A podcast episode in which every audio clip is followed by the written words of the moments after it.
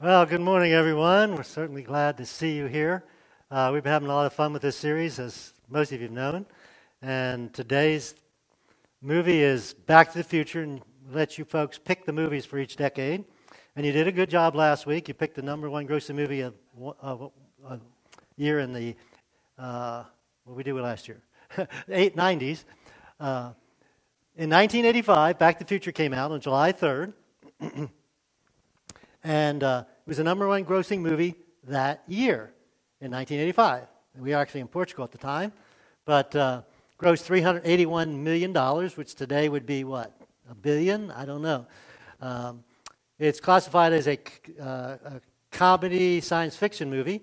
It's, also, it's listed as the top, one of the top 10 science fiction movies of all time, yet it's mostly a comedy. So if you're not a science fiction person like me, I love science fiction. I've got hundreds of books and and I've read hundreds of others, um, you still enjoy the movie. And the cool thing about the movie was the second weekend was bigger than the first weekend. That's pretty unusual. And so word of mouth spread how good the movie was. And uh, I've watched it multiple times this week, and it does get better if you watch it too. So if you've seen it before, I, I encourage you to watch it. If you haven't seen it, uh, there'll be some, you know, I'll be giving away the plot and some of the things that happen, uh, but it's, it'd still be worth seeing. So that's where we're going this morning. Um, actually, there were three Back to the Future movies. I'm going to focus on the first one, but I'm going to start with a quote from the third one because I thought it was, it was really good about what I wanted to talk about and about life. It says, uh, Doc is talking to Marty. Doc is the, the scientist that discovers time travel, and Marty's the main character. It means your future hasn't been written yet. No one's has. Okay, so our tomorrow hasn't been written yet. Your future is whatever you make of it. So make it a good one. Good advice, right? Make your future a good one. So, how do you make your future a good one? Well, we are the sum total of decisions we've made. You know, I made a decision at, at uh, 17 to become a, become a pastor, a preacher. Uh, that has affected my whole entire life. When I was 24, I met my wife, and we got engaged and got married. That's affected my whole life. We decided to have children, and of course, that affects your life in a big time, right? uh, four kids. Um, so you, we've all made these decisions, big ones like those, even little ones. We all are the sum total of the decisions we made, so we need to make good decisions.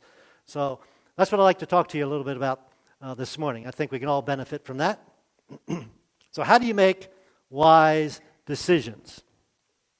Life shouldn't be hit and miss, roll the dice. Uh, could work out, might not work out. Most of the time, probably wouldn't work out very well. So, how do you make wise decisions? Well, I want to. Well, first, we, we need, we need to ask God. If you're a Jesus follower, you need to ask God. If you're not, we're glad that you're here, and, and most of these principles apply to you, but this one specifically is for Jesus followers. It, James said this If you need wisdom, we all need wisdom, I would agree. I think we'd all agree. Ask our generous God. So, God is generous, He doesn't hold back, He wants to give. He will give it to you. So, I, oh, I need wisdom in this decision. God, help me. And He will not rebuke you for asking. He won't you know, get mad at you asking. So, I'm going to talk about seven different things God uses. There's, mm, you know, could be a hundred. But I'm going to talk about seven specific things God uses to help us make wide decisions. And we're going to start with the first one is, and these are all starting with C. I kind of manipulated the words a little bit. Uh, communication. Communication. Now, there isn't anything about communicating with God in the movie, uh, but we certainly want to talk about communicating with God. I personally have not heard voices, uh, God's voice. I've met people who said they have heard God's voice. But even if you have, that's not God's normal, average, day to day way to communicate with us. So, how do you and I communicate with God? Well, the biggest way God communicates with us is through His Word, through the Bible. So, I can read in the Bible, for example, Ah, should I lie to my spouse? Well, no, that's in that top 10 there. Don't have to lie, right? So I shouldn't do that. Uh, should I cheat on my taxes? No, no, no. That's, that's one of those top 10s. I shouldn't do that one. Uh, should I commit adultery? Uh, no, that's a bad one. Uh, should I kill somebody? No, that, that, that's not a decision that, uh, wise decision to make. Should I honor my parents? Yeah, that's a good decision to make. Uh, should I worship God? Yeah, that's gonna. Should I take the God, Lord's name in vain? No, I shouldn't do that. So the, the Bible's full of these things that tells us what are wise things to do and not to do. So I don't even have to ask myself about those things. Then there's a whole other category of things that are like the Bible has guidelines, but it doesn't tell us specifically. For example, who should I marry?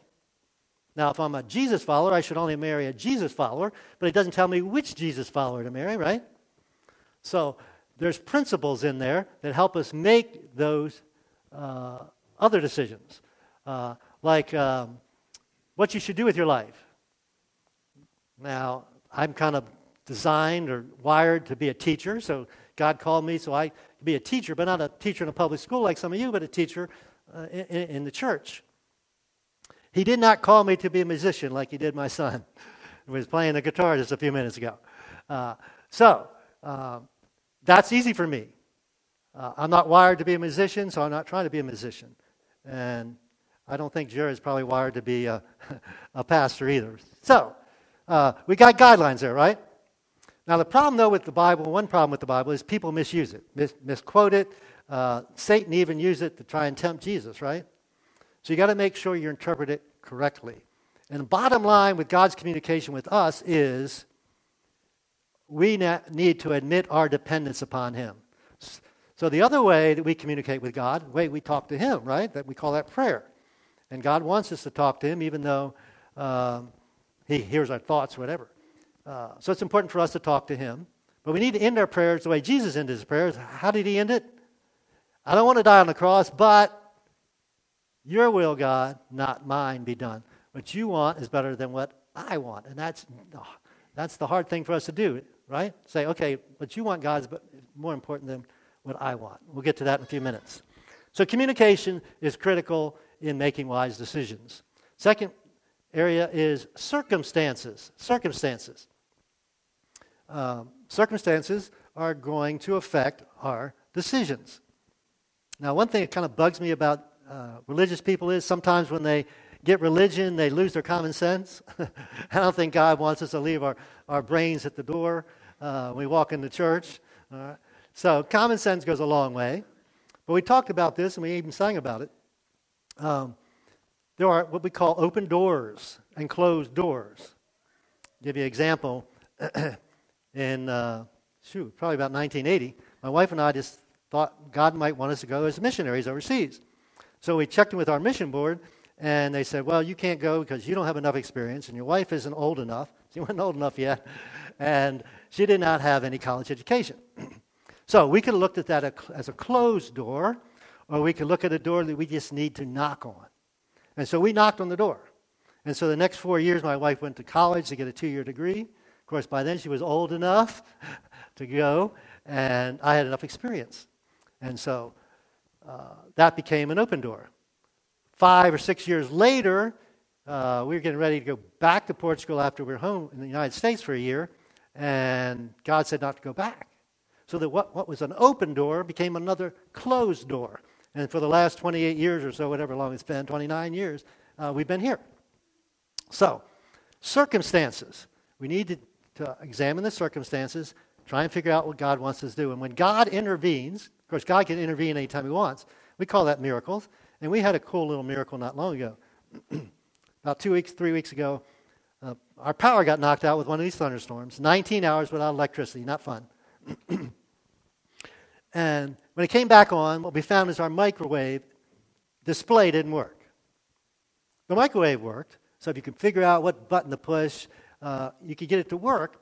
And this was like on a Friday. Uh, but display, and I'm, we're thinking, okay, this is an expensive microwave. It's either going to cost a lot to fix or it's going to cost a lot to replace, right? And so, not ironically, but Sunday morning I get up and use the microwave, and guess what happened? I all, all of a sudden realized the display worked. God fixed our microwave. That's the way we see it. You might see it a different way, but God fixed our microwave. Didn't cost us any money. And we, every time I use the microwave, I'm still saying, Thank you, God, for fixing our microwave. Anyway, the circumstances of the movie is this this teenage guy gets thrown back 30 years in the future, uh, the past, where he meets his parents at the same age he is now. And it gets really complicated and hilarious. But we're going to pick up with a scene where he meets Doc, the inventor, for the first time in the past and explains to him his circumstances. Okay, so he's trying to convince me. He shows him his, this picture with his sister has a 1984 shirt on. He shows his driver's license, to try and convince him, because that may be hard to believe, right? Somebody came uh, back from the future. And um, so, as we're going to see eventually, the doc's going to believe him. so, circumstances. This is his circumstances.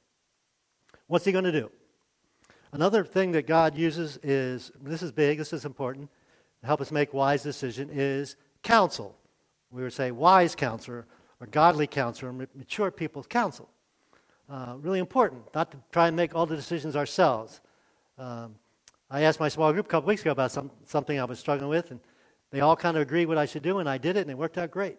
I was kind of leaning to do something different. So depend on other people to help you make, the, make these decisions. In Marty's co- case, George's dad is really shy and doesn't want to ask Lorraine, his mom, out.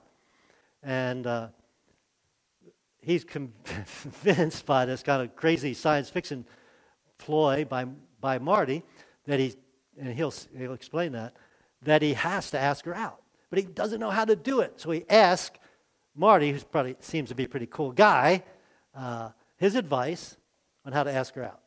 All right, so he gives him some good advice that girls like that stuff, tell how pretty they are, and he gets this messed up a little bit. He uses density instead of destiny, but that's part of the humor, obviously. So, gives him advice. He follows his advice, right? Wise, godly, not godly, but wise, wise advice. Another thing God uses to help us make wise decisions is that we need to count the cost. Count the cost. Um, in the movie, it's really interesting this happens in all time travel movies or books, is you get the butterfly effect.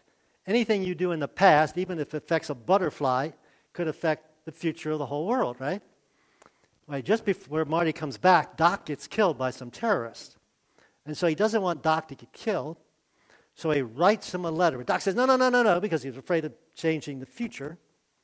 Um, so the question is will he take the risk or the cost to read the letter. You have to watch the movie to find out. But anyway, um, Jesus told us to count the cost of being a Jesus follower. He said, like, if you're building a house, and if you haven't counted the cost ahead of time, you get the foundation in, you won't be able to finish the house. And he said, a, a king goes to war, he, he figures out if his 10,000 troops can beat their 20,000 troops, and if not, he counts the cost and he decides uh, uh, to, to have peace. So, need to count the cost of the decisions we make or don't make. Now, probably this next area is probably the one I think is most neglected and we don't talk about enough, and that's courage. Courage. Brene Brown said this You can either choose comfort or you can choose courage. And I thought, that's pretty fascinating, isn't it? Because we all like comfortable, don't we? We talk about getting out of your comfort zone. Going to New York City for these folks is going to be out of their comfort zone. Uh, most of you probably haven't been to, to New York City. Um, so it takes courage to get out of your comfort zone, uh, to face your fears. Interesting in the, in the movie, uh, Marty's a music- musician, not magician, and uh, his girlfriend says, Why don't you submit a tape? You're good. And he says, Well, I, I'm afraid that they won't like it, and I don't know if I could deal with the rejection. Then later on, his dad is a science fiction book writer, and Marty asked him, Why don't you, you know, submit something? He said, I'm afraid they won't like it, and I don't know if I can deal with the rejection. So, rejection is one area, or the fear of rejection is one big area uh, that we need courage. So, it reminded me of a passage in the Bible, really, uh, probably the most dramatic part of the Bible talks about courage. It's in Joshua chapter 1. The Israelites have spent 40 years wandering around in the desert. There's only two guys that, from the original group that lasted, two adults, and Joshua was one of them. Moses had died, and Joshua was going to lead the Israelites into the promised land. And here's what he says No one, God is talking, uh, communicating with Joshua. He said, No one will be able to stand against you as long as you live. Wow, that's a pretty amazing promise, right? Well, how can that be true? He says, Because I am with you as I was with Moses. So if you're a Jesus follower, you and I have that same promise, right? No one can be able to stand against us because God is with us. He said, I'll never fail you or abandon you. So you, can, you and I can look at a situation, we can look at one or two ways. If we look at it in our own strength, our own power, it's frightening, scary, often paralyzed. But if we're looking at it as God is with me, someone said, God and you make a majority. God doesn't need you or I, He's majority by Himself, right? So God and you make a majority. So he says, see it as an adventure, but it's going to take, and he's going to say this over and over again, it's going to take courage. So, next verse, he says, Be strong and courageous. For you're the one who will lead these people to possess all the land I swore to the ancestors I'd give them. So, this is their promised land. They told them 40 years ago, earlier, but the problem is there's people living there, right? And they don't want to give up their land. They don't want to give up their cities. The first one, of course, is Jericho that uh, they do battle with. So, my definition of courage is this faith that acts. Now, I might believe that God is with me, but if I don't act on it, then I haven't got courage, do I? So if you're on the streets of New York City and God's wanting to share Jesus with somebody, you might believe God is with you, but if you're too afraid to open your mouth, you do not have the courage we're talking about. so for you, um, yeah. So next verse, he says it again. So when God says something once, it's important. When he says it more than once, really important, right? In fact, he uses another word here. He says, Be very courageous. Be careful to obey all the instructions that Moses gave you. Now, interesting, he connects courageous with what? Obedience. It's obedience what God says, God's word. And that's where it takes courage, doesn't it? It takes courage to do what God says to do and not to do what he says not to do. He said, Don't deviate from them turning either to right or left, then you'll be successful in everything you do. So, not just now and then, or once in a while, or maybe, or kind of, but down to the close, smallest detail. Need to obey. And to obey, you've got to know what you need to obey, right? So, the next verse he says, Study the instructions, the Bible uh, book of instructions, continually meditate on them day and night so you'll be able, sure to obey everything written in it. Got to know what's in it before you can uh, obey it. It's always funny to me. I, people say they believe the Bible. I say, Have you read it? Oh, no. I read parts of it, but never read it all. Well, how do you know? Only then will you prosper, prosper and succeed in all you do. Now, what are you going to, is God going to make you rich? What do you think? No, sometimes we think of success. He's going to make you president of the United States? No. He's going to make you successful in the things that are of value and importance to God. And ultimately, they're the only things that are going to last forever anyway. So then he says it again. He says, this time he says, This is my command. This is not a suggestion. This is my marching orders to you. And it's going to be really important because there are going to be a, an army.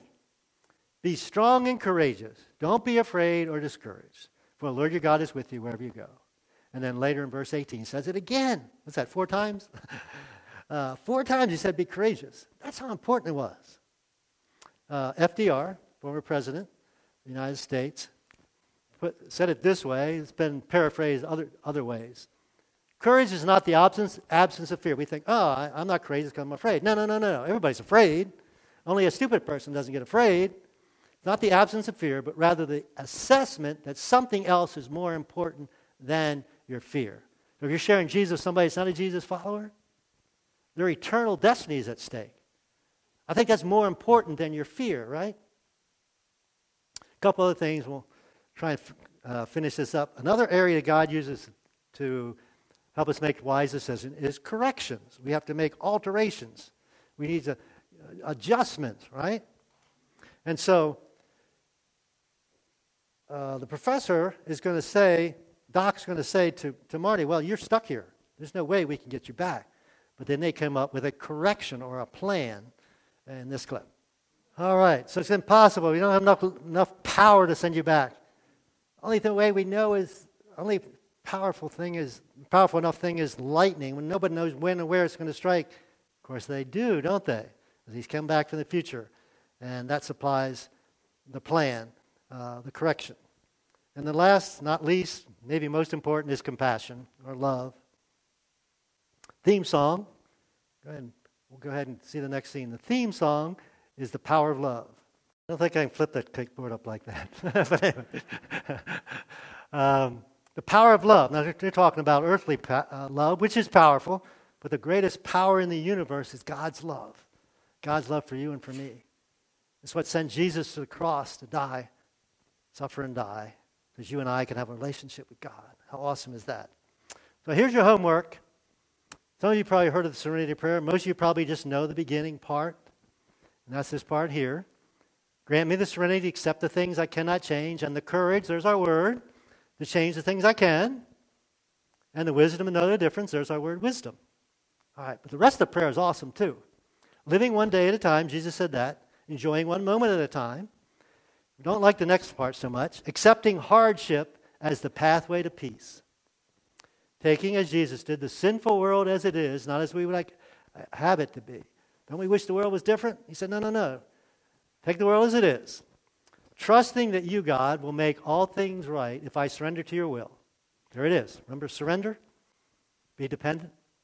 So that I may be reasonably happy in this life. You think you're supposed to be happy all the time?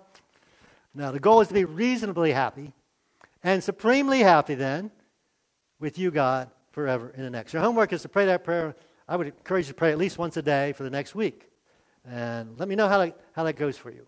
So let, us pray. We'll have a, uh, a song. We'll collect your cards so we can have a drawing. And then we'll uh, make plans for our uh, special service this afternoon. All right, let's pray. Father God, thank you. We thank you so much uh, for uh, movie writers and these stories that, that really reflect your principles, godly principles. And God, especially this one of courage. It seems uh, one we kind of don't think about so much. Uh, we talk about believing, but we have to act on that belief, and that's, that takes courage. And God, you promised to give us that courage. Uh, you don't give us a spirit of fear. So fear comes from someplace else, from ourselves or from the devil. So, God, we would pray for courage. We would pray that we would act on our faith. And as always, God, we want to pray for anyone that's never had the courage to accept your gift. Uh, it's kind of a big decision. Made the biggest decision we ever have to make. Gift of salvation and, and eternal life. So, God, we pray for anyone here that's not a Jesus follower today, but they would have the courage. And I believe God would give them that courage to enter his family, accept his gift. And all this for your glory, Jesus. In your name we pray. Amen.